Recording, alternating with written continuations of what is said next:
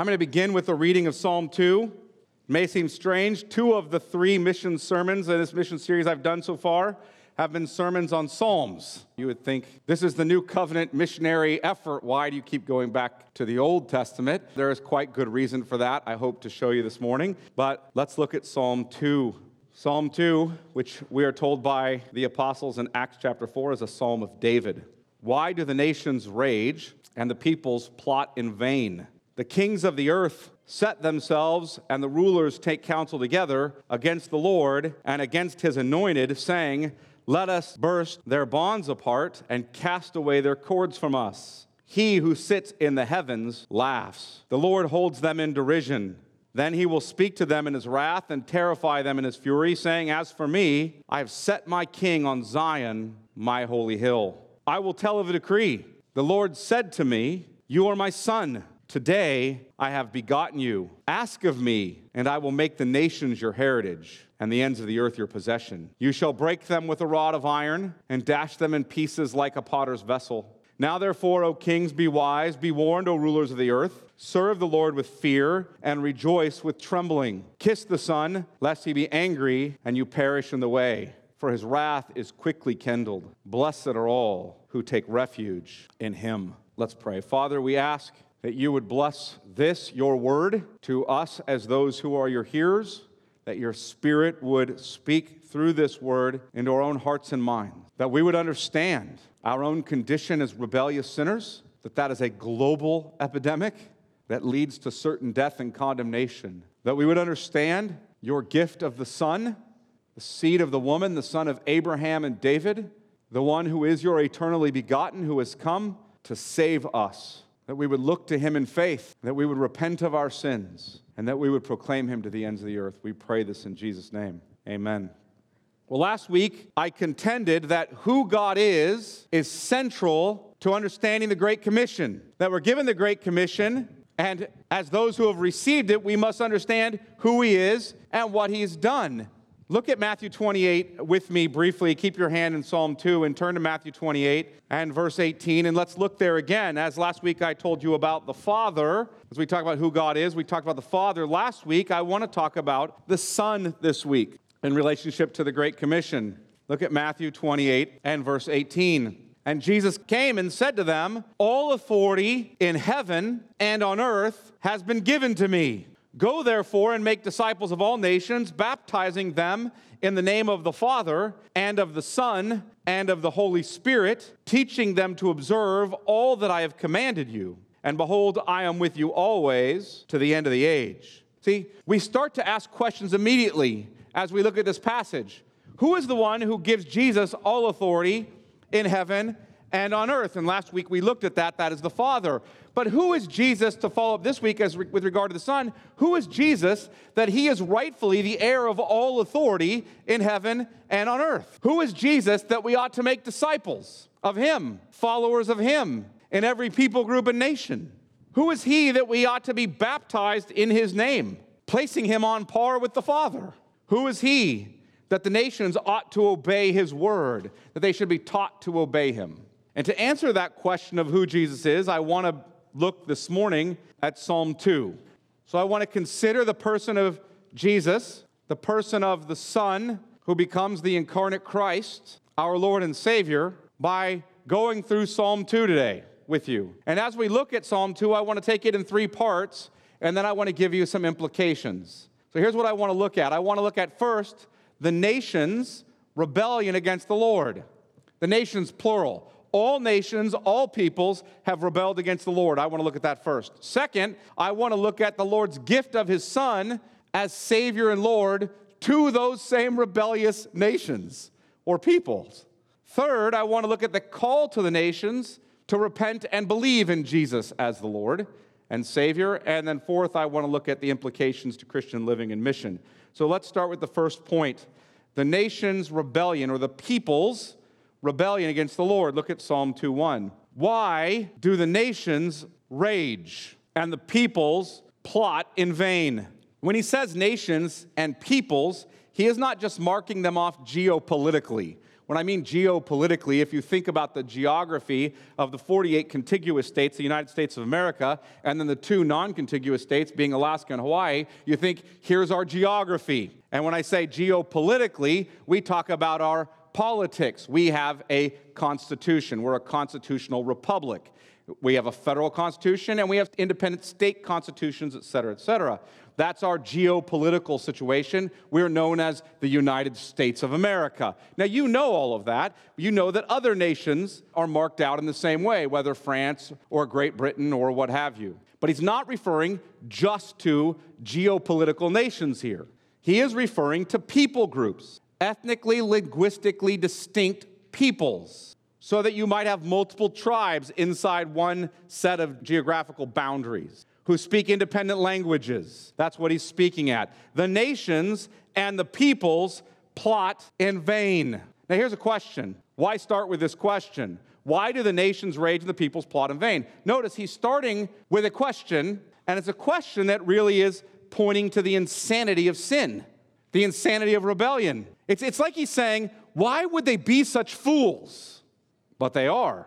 The nations and the peoples are fools. They're participating in vanity, raging against the Lord. Why would they be so insane?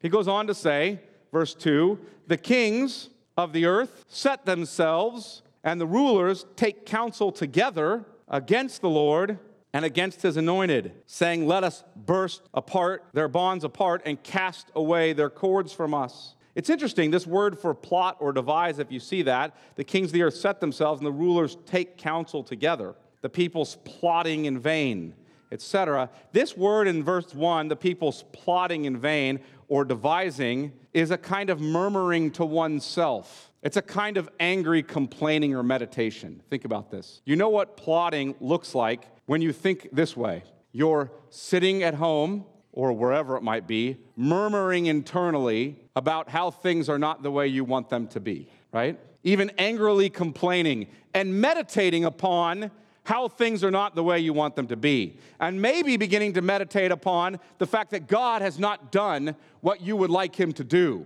And so now you're murmuring against Him. Maybe He's restrained you from things you would like to participate in. What's interesting is that word that the people's plot in vain is the same word plotting is the same word in Psalm 1 and verse 2 when it says, But his delight is in the law of the Lord, and on his law he meditates day and night. That meditating day and night is the same exact word as the people's plotting in vain.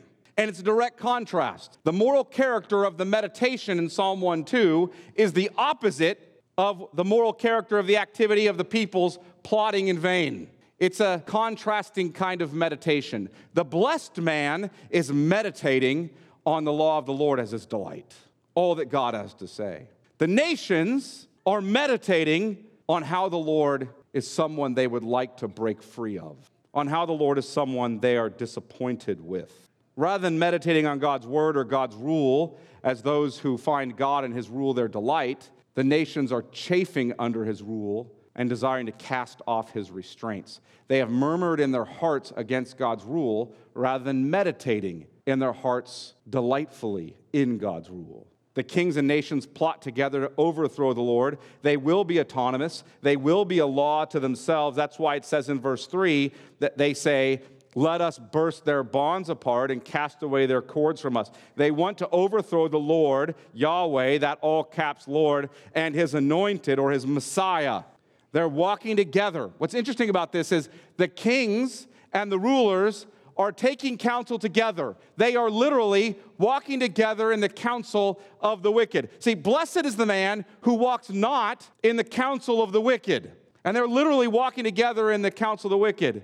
Blessed is the man who does not stand in the way of sinners. They are literally standing together in the way of the sinners. Blessed is the man who does not sit in the seat of scoffers, and they're literally sitting together in the seat of scoffers or mockers. They have publicly plotted and declared the overthrow of the Lord. They have divested themselves of the reign of God. They will be sovereign self rulers. They are, in fact, nothing like the blessed man of Psalm 1. It's an interesting contrast, isn't it? Psalm 1 tells you, here's what the blessed man looks like, and Psalm 2 tells you, no one in all the nations is that man.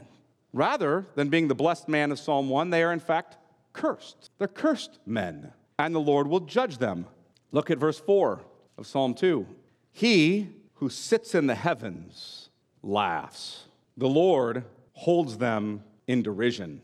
Then he will speak to them in his wrath and terrify them in his fury, saying, and we'll look at that in a minute. See, they believe, the nations, the peoples of the earth, us, we believe we've cast off the Lord's restraint. We have mocked the Lord and overthrown him, and he sits in the heavens and he laughs. If they want to sit in the seat of scoffers or mockers, they should know. What he's saying is, they should know that the Lord will scoff and mock on that great day. The Lord will have the last laugh. Do you hear the contrast? Blessed is a man who does not sit in the seat of mockers, because the Lord will mock them. He is in the heavens, mocking them even now. He will have the last laugh. He is the Lord, they are his creatures. Now, where does this sin, this lawlessness, this rebellion, this overthrow of God begin in human history? So that's a question we ought to ask. It began in Genesis 3. Adam and Eve walked in the counsel of the wicked, the wicked, Satan, as they listened to his voice rather than God's. They stood in the way of the sinner, Satan, as they consumed the fruit he offered them rather than that which God offered them. They sat in the seat of the scoffer, Satan, as they decided it was wise to eat that fruit God had forbidden and to believe the lie that they won't surely die. In that act, Adam and Eve took counsel against the Lord and cast away his cords from them. That's where it starts. Now, in Genesis 11, we're shown how this sin impacts the whole of the globe, aren't we? And we're shown that before with Noah, but most specifically, how it affects the peoples of all the earth, of every tribe and tongue and nation. In Genesis 11, the people of the earth, if you remember the story, all had one language. And what did they do as one unified people of one language? Did they attempt to use that for the glory of the Lord? No, they attempted to use that to exalt themselves. They attempted to overthrow the rule of the Lord and make a name for themselves. Thus, the Lord judged them and scattered them and confused their languages. And here's the point the nations, the peoples of the whole world, stand condemned. And you can mark them out by their distinct languages, showing God's judgment on mankind. This is global, universal sin and judgment. It is this cursed state of all nations, tribes, and tongues that is behind the promise that then comes to Abram in Genesis 12. I think sometimes we read the promise that comes to Abram, meaning exalted father, that's his name originally, in Genesis 12, completely and entirely disconnected from what just happened in Genesis 11. In Genesis 11, God cursed all the nations of the earth and separated their languages. In Genesis 12, God comes to Abram and says, I'm going to bless you, Abram, and through your seed, I'm going to bless all the families of the earth. Or as it's picked up again in Genesis 17, I'm going to bless all the nations of the earth. In fact, it is this scene in Babel that is behind Abram's name change. The Lord made a name for Abram by changing his name from Abram, which meant exalted father, to Abraham, which means the father of many nations. Incidentally, that's why you see in the very next scene Genesis 18, after Abraham's been told he's the father of many nations, that his seed will be the blessing of many nations, he goes and prays for and intercedes on behalf of Sodom and Gomorrah, two foreign nations. What do you think the author of Genesis is trying to show you? Abraham understood he was to be a blessing to the nations. The Lord will exalt the name of Abraham through his offspring to bring about the salvation of people from every tribe and tongue and nation. And in doing so, we're told in Exodus 9:16 that the Lord will exalt his own name among the nations. Now, while this passage in Psalm 2 looks back to the fall of man, Luke tells us that it also prophetically looks forward to the crucifixion of the Messiah and the persecution of his church. Look there again at verse 2 of Psalm 2.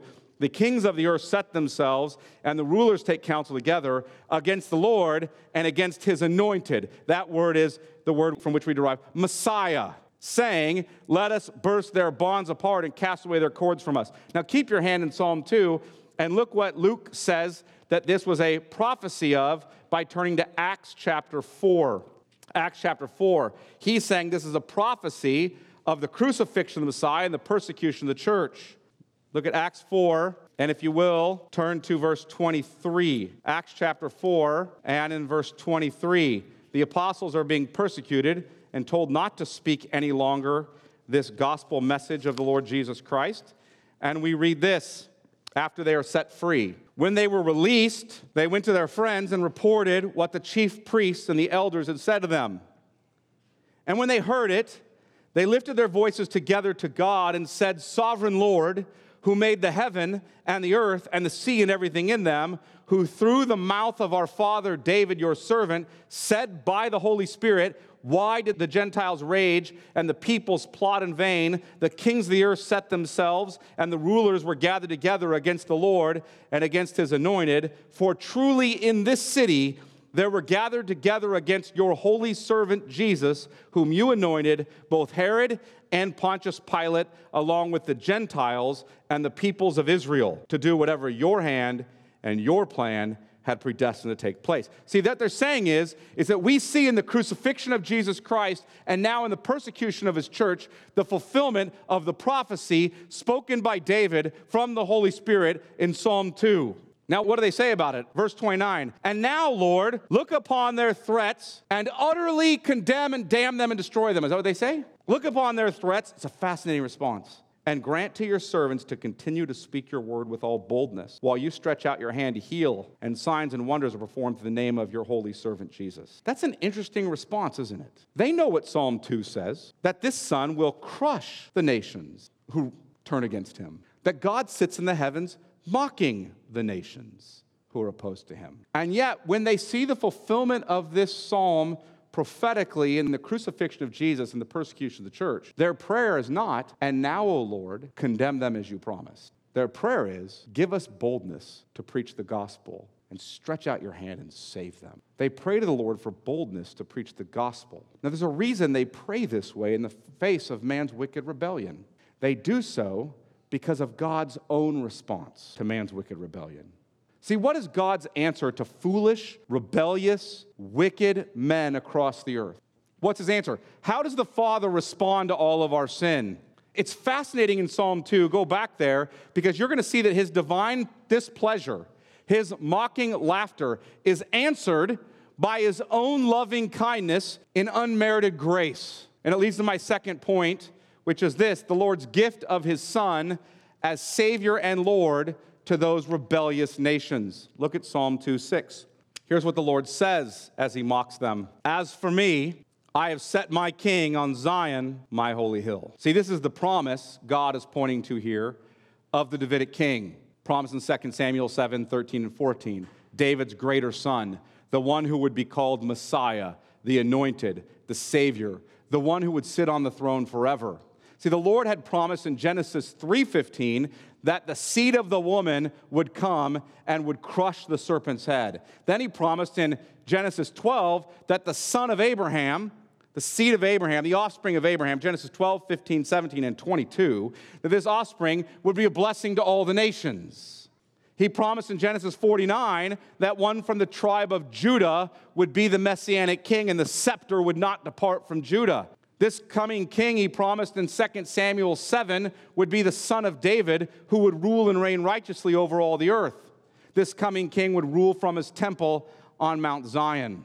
You see, this coming king will be a man from the nation of Israel or Abraham's seed, from the tribe of Judah, and from the house of King David. He's truly man, body and soul. He must be as the seed of the woman and the son of Abraham and the son of David. However, he's more than just truly man. There's something more to be said about him than he's just man. Look at verse 7.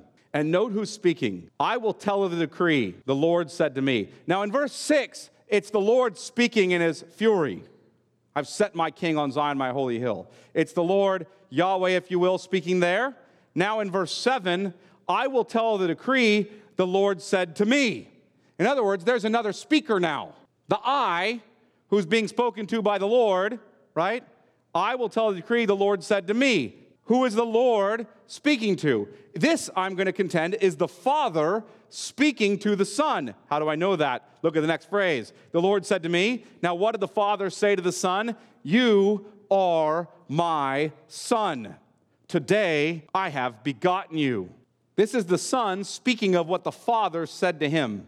What, what's fascinating about this? Fascinating on a number of levels. One, it's prophetic because the Son has not yet come in flesh. But two, It's even more powerful because the Father is speaking to the Son in eternity past. This is before the foundation of the world. He is the eternally begotten Son. The Son declares that the Father spoke an eternal decree to him that he'd be Savior and Lord of the world. He is the eternally begotten Son of God. The Son of God is eternal, thus, he has no yesterday or tomorrow. There is only today. That's why the Lord says, You are my son, today I have begotten you. There's only an eternal day. Now, if you wonder, is this used elsewhere in the Old Testament this way? Yeah, in the Hebrew language, for example, in Isaiah 43 13, you don't need to turn there, but Isaiah 43 13, uh, that word, same Hebrew word for day, is used for eternity there.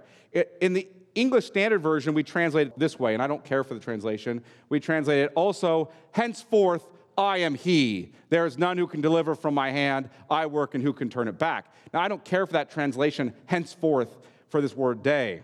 It's not the best choice. Probably today is better. The King James Version in Isaiah 43 13 is a little better. It says, Before the day was, I am he. The New American Standard tries to get at it by saying, Even from eternity, I am he. He is the eternal Son of God. He is God in essence, the Son in person. He is the one through whom the Father created all things and through whom the Father governs all things. He is the same substance with the Father. He is the full and final revelation of the Father. He is the prism that most clearly refracts the light of God's glory to man. He is sustaining the universe by the word of his power. By the way, I've only worked through the first three verses there of Hebrews chapter 1. And here is what is so important to gather who Jesus is, is foundational to what Jesus does. It is precisely because he is the eternally begotten Son that he is fitting to condescend and take on humanity to be the messianic king and savior. It is because he is eternally God's Son, sent by the Father to be incarnate as the seed of the woman, the son of Abraham and David, our Savior and Lord, that he rightly merits all authority in heaven and on earth. Look at Psalm 2 8. Ask of me, this is the Father speaking to the Son. Ask of me, and I will make the nations your heritage and the ends of the earth your possession. He is merely to ask of the Father for what is his, and the Father will deliver it all to him. That is because he is the rightful heir of all things. And this asking is what we see Jesus doing, by the way. So keep your hand in Psalm 2 and look at John 17. Look at John 17, this high priestly prayer of Jesus. I want you to see Jesus, the Son, asking the Father for all that the Father has eternally promised to him. John 17 and verse 1. When Jesus had spoken these words, he lifted up his eyes to heaven and said, Father, the hour has come. The hour meaning the time of his crucifixion, of his atoning death. The hour has come. Glorify your Son, that the Son may glorify you, since you have given him authority over all flesh to give eternal life to all whom you have given him. And this is eternal life, that they know you, the only true God, and Jesus Christ, whom you sent. I glorified you on earth, having accomplished the work that you gave me to do. And now, Father, glorify me in your presence with the glory that I had with you before the world existed. Look at John 17 and verse 24. Father, I desire that they also, whom you have given me, may be with me where I am to see my glory that you have given me because you loved me before the foundation of the world. Here we see in the high priestly prayer, if you will, the pulling back the curtain of eternity, and we see something spectacular that the Son has come to declare and claim, if, if you will, that which was rightfully given to him by the Father in eternity past. The Father said, Ask of me and I'll give it to you. The Son has come and said, I have come, I've done what you've asked of me, now give it to me. So Jesus is eternally the begotten Son of God, whom the Father lovingly decreed in eternity to send and to become incarnate as man, as the second Adam, the seed of the woman, the son of Abraham and David. And upon fulfillment of his mission, being sent by the Father, he now received what was promised to him in that eternal decree of the Father. That's why Jesus stands at the mountain after the resurrection, having been declared to be the Son of God in power vindicated 1 Timothy 3:16 before all, if you will, the heavens and the earth and says, "All authority in heaven and earth has been given to me." And that leads to my third point. The call to the nations to repent and believe in Jesus as Savior and Lord. Look at Psalm 2 and verse 9. Speaking to the Son, the Father speaking to the Son, you shall break them, that being the, them being the nations, with a rod of iron. and dash them in pieces like a potter's vessel. Now, therefore, O kings, be wise. Be warned, O rulers of the earth. Serve the Lord with fear and rejoice with trembling. Kiss the Son, lest he be angry and you perish in the way, for his wrath is quickly kindled. Blessed are all who take refuge in here. Now, let's note some of the details here. First, he is the king and the judge.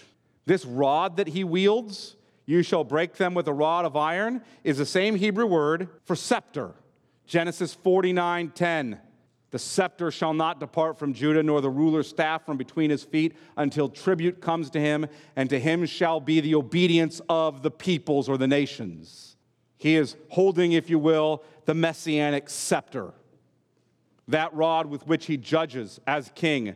The nations must be warned that they ought to serve him. They ought to fear him and serve him and pay him homage. They ought to, if you will, bow before him and kiss his feet and honor him as king.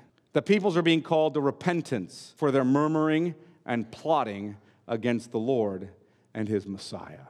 They're being called to repent before the king's justice is unleashed upon them in his full, consummated wrath. So they're being called to repent of.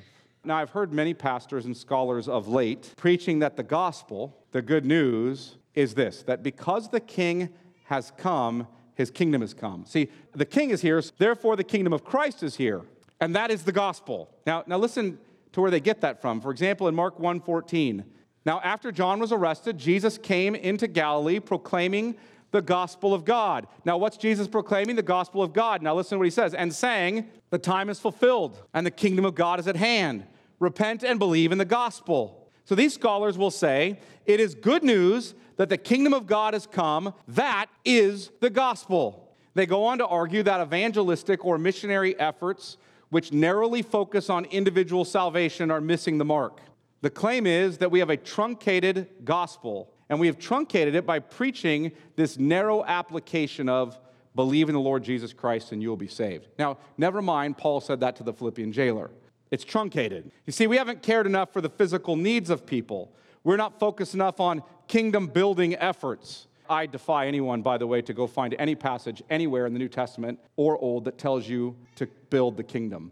Never once. They're all passive. Only thing you're ever told to do is proclaim the kingdom. That's the only active thing you're ever told. That word about kingdom is receive the kingdom. You're given the kingdom. You're saved into the kingdom. You're transferred from the kingdom of darkness to the kingdom of God's beloved Son. You proclaim the kingdom. That's the only active thing. You don't build it. You know who builds the kingdom? Jesus. I will build my church. But see, we're told we're not focused enough on kingdom building efforts. What is needed is a gospel of social justice, of social renewal, of societal transformation. Thus, the mission of the church is weakened if you're focused on preaching a gospel of forgiveness of sins. Now, I, I think you're picking up on this. I strenuously object to that. Why? Because the gospel of the kingdom of Christ having come is only, please hear this, is only good news if you're his friends, if you're citizens of his kingdom. It is manifestly not good news if you're his enemies, if you're the seed of the serpent. Caring for the physical needs of the enemies of Christ, apart from the preeminent concern for the salvation of their souls, is no real missions effort. His kingdom is not of this world. It is a spiritual kingdom. It is the kingdom of the new heavens and the new earth. That's why, if anyone is in Christ, he is a new creation. Thus, working towards societal transformation, hear this, working towards societal transformation is never commanded by our Lord Jesus Christ. Never. Working towards societal transformation is never modeled by the apostles nor the early church. Never. Rather, we are tasked with preaching the answer to a simple question If the king has come and he's the judge of all things, how do we go from being his enemies to being his friends? How do we find salvation from the wrath to come? And how is that done? We trust in him. Look at the end of Psalm 212. Blessed are all, last phrase, blessed are all who take refuge in him. We take refuge in him. We find here at the end of Psalm 2 that we are not the blessed man of Psalm 1. Jesus is the blessed man of Psalm 1. Did you hear that? He is the one who delighted in the law of the Lord and meditated on it day and night. He is the blessed man who heard the decree from heaven This is my beloved Son, in him I am well pleased. He is the blessed man who said, It's my food to do my Father's will. He is the blessed man who is like a tree planted by streams of water that yields its fruit in its season and its leaf does not wither, but in all that he does, he prospers. See, with Adam, with Israel, and with all peoples, we were under the curse for rebellion against God's righteous law. But Jesus is the second Adam. He is the man who obeyed the Lord, who was tempted in every way, yet without sin. He is the blessed man who knew no sin. Yet he is the blessed man. Now, hear this. He is the blessed man who voluntarily went to the cross and became the curse for us. Christ redeemed us from the curse of the law by becoming a curse for us. For it is written, Cursed is every man or everyone who's hanged on a tree, Galatians 3:13. Jesus went to the cross as the only truly blessed man and became the curse for us, judged as a sinner, accursed, condemned in our place. For our sake, he, that being the Father, made him, that being Jesus, to be sin, who knew no sin, so that in him, Jesus, we might become the righteousness of God. Hear the exchange? The cursed, unrighteous man becomes declared the righteousness of God. Why? Because the blessed righteous man becomes declared sin and takes the curse upon himself in our place. And on the third day, Jesus rose from the dead, conquering sin and death. He was vindicated before all the creation at his resurrection. He was shown to be wholly innocent and undefiled. He was declared to be the Son of God in power, and he ascended to God's right hand to be coronated as king. And Jesus, the Son of God incarnate, as the messianic king, commanded something specific to be preached to all the nations. You want to hear what he wants preached to all the nations? Look at Luke chapter 24. Luke 24. Look there. And verse 46. The end of the Gospel of Luke. It is, if you will, Luke's equivalent of a Great Commission. There is some kind of equivalent in every gospel to the Great Commission. Here's Luke's equivalent.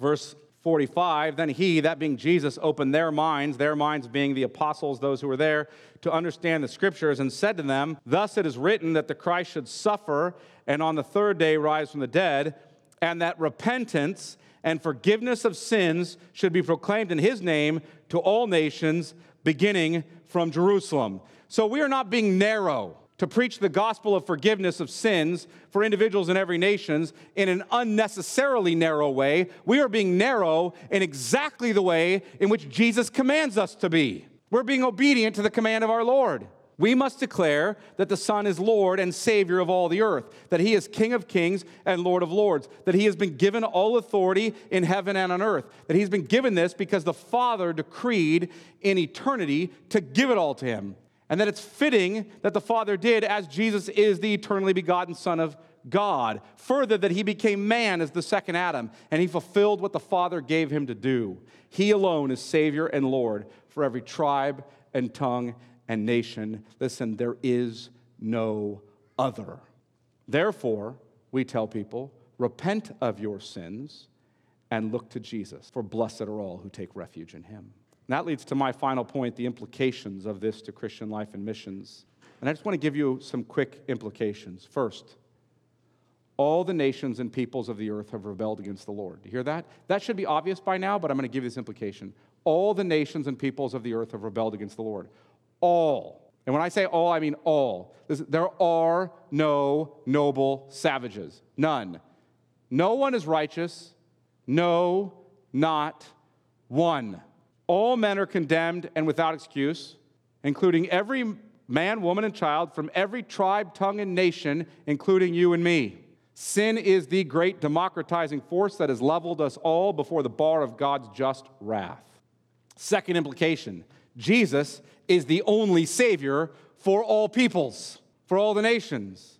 There is no other name under heaven by which men must be saved precisely because of who He is. Thus, we understand that the exclusivity of Christ drives us to the need to proclaim him to all peoples. Please hear this.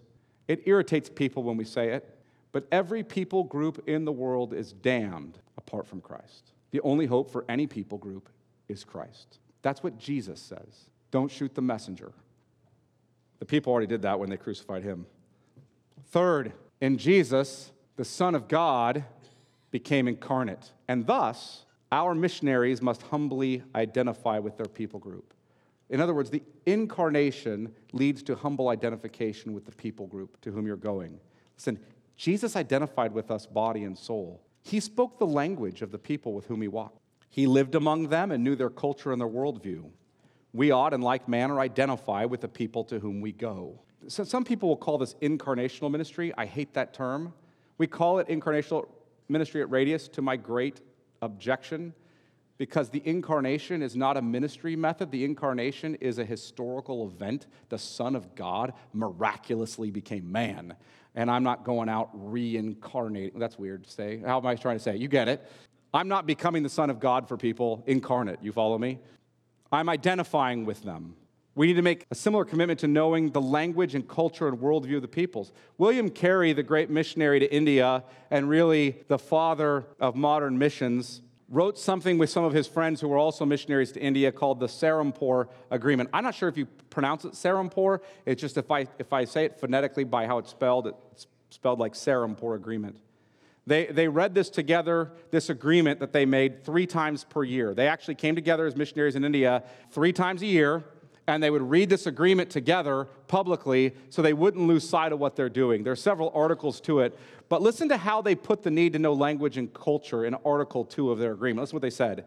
It is very important that we should gain all the information we can of the snares and delusions in which these heathens are held. By this means, we shall be able to converse with them in an intelligible manner, to know their modes of thinking, their habits, their propensities, their antipathies the way in which they reason about God and sin, holiness, the way of salvation, and a future state. To be aware of the bewitching nature in their idolatrous worship, feasts, songs, etc. That it's of the highest consequence if we would gain their attention to our discourse and would avoid being barbarians to them. This knowledge may be easily obtained by conversing with sensible natives, by reading some parts of the works, and by attentively observing their manners and customs. In other words, we need to know this language and these people and their customs and their culture. We need to know them so that we can sensibly speak to them, so that they know what we're hearing when we speak. Now, listen, what they're saying is if the Son of God can humble him in such a way, it's not too big of an ask for us to do the same thing. Next implication Jesus commanded us to proclaim the gospel of forgiveness in his name to all nations. This is gospel work. Notice we're to proclaim the gospel of forgiveness and repentance it's gospel work. Our message is good news, not good advice.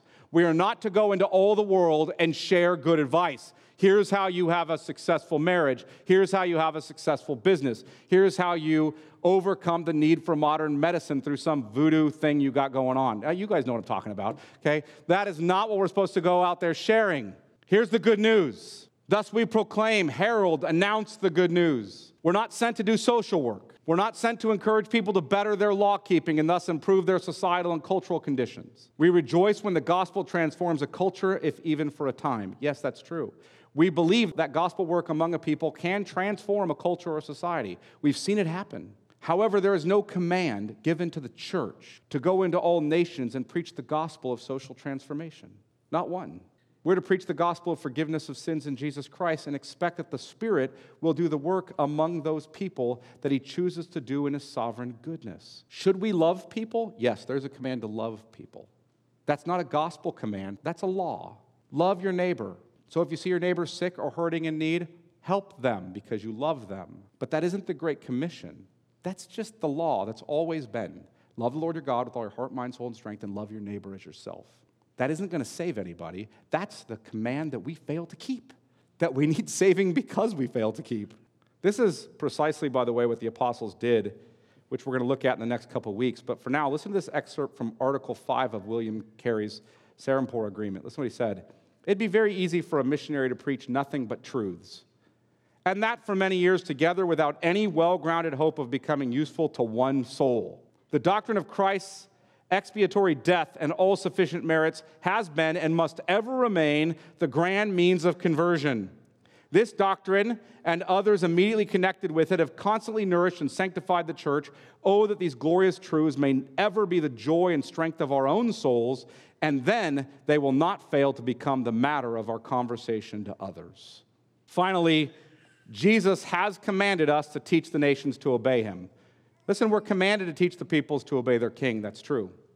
But note the order. Here are the means. All authority in heaven and earth has been given to me. You ready? Go. That's part of the command of make disciples. Go and make disciples. Now, here are the means to making those disciples. When you go and make disciples of all nations, here are the means baptizing and teaching. Baptizing them in the name of the Father and of the Son and of the Holy Spirit, and teaching them to obey everything I've commanded. Note the order baptize, then teach them to obey. We baptize those who believe and repent precisely because they are now identified with Christ. And until they have repented, and turned to Christ and been born again into this spiritual kingdom, there is enemies. Thus, we are not calling the enemies of Christ to obey. That's what they failed to do. We are calling them to believe, then to obey, then to obey. Conversion precedes obedience in the same manner that life precedes activity. What did you do before you were alive? Nothing. What can spiritually dead people do before they're spiritually alive? Nothing. Dead men don't do anything. Hear that? Of any spiritual good. And we must believe the gospel, be born again by the grace of God in Christ, in order to walk in the good works for which God has recreated us. Inasmuch, please hear this, inasmuch as good works are done in the flesh by a man who has not been born again, that man's works are in opposition to God's grace. Please hear that. The so called good works of the unbelieving, Isaiah calls filthy rags. He does not call the good works of believers filthy rags. He calls the good works of unbelievers filthy rags. Your good works are accepted in Christ by the grace of God because they're empowered by the Holy Spirit who's given you life. But the good works of an unbeliever trying to merit favor with God are filthy rags. The peoples to whom we go need to be taught to repent of their evil deeds and to repent of their damnable good works. We should never teach them to obey Jesus before they've believed in Jesus. In fact, I'm going to say this the most, and i am coming after this because there is a predominant method in the missions movement today, missions world today, that tells you to teach people to obey first. Then, after they've obeyed enough, now they're called believers. And I want to say this, and I'm going to say this, I'm saying this, you know, if you will, I'm putting it on blast to the entire missions world. You ready? The most gospel denying activity we could participate in is to encourage unbelievers to be obedient to God before they come to faith in Jesus Christ. What I'm saying is that thousands of our missionaries, probably unbeknownst to them, because I want to say that they're likely well intended people, are participating in a method that systemically, at its root, denies the gospel. Unbelievers need to be taught to look to Jesus Christ for new life, the forgiveness of sins, and reconciliation with God. Then, as those who are born again, as baptized believers in Jesus Christ, we teach them to obey everything He commanded them. Listen, if we lack clarity here, sovereign grace, we lose the gospel of free grace in Jesus Christ. Do You hear that? May we believe the gospel and proclaim the gospel to others, both here and in the nations. Let me pray. Father, we ask, we ask that we would humbly, gratefully receive the grace of God in Christ for what it is. We are rebellious, sinful, justly condemned people to whom you gave your Son to save us, to whom you gave your Spirit to unite us to Him through faith to give us life.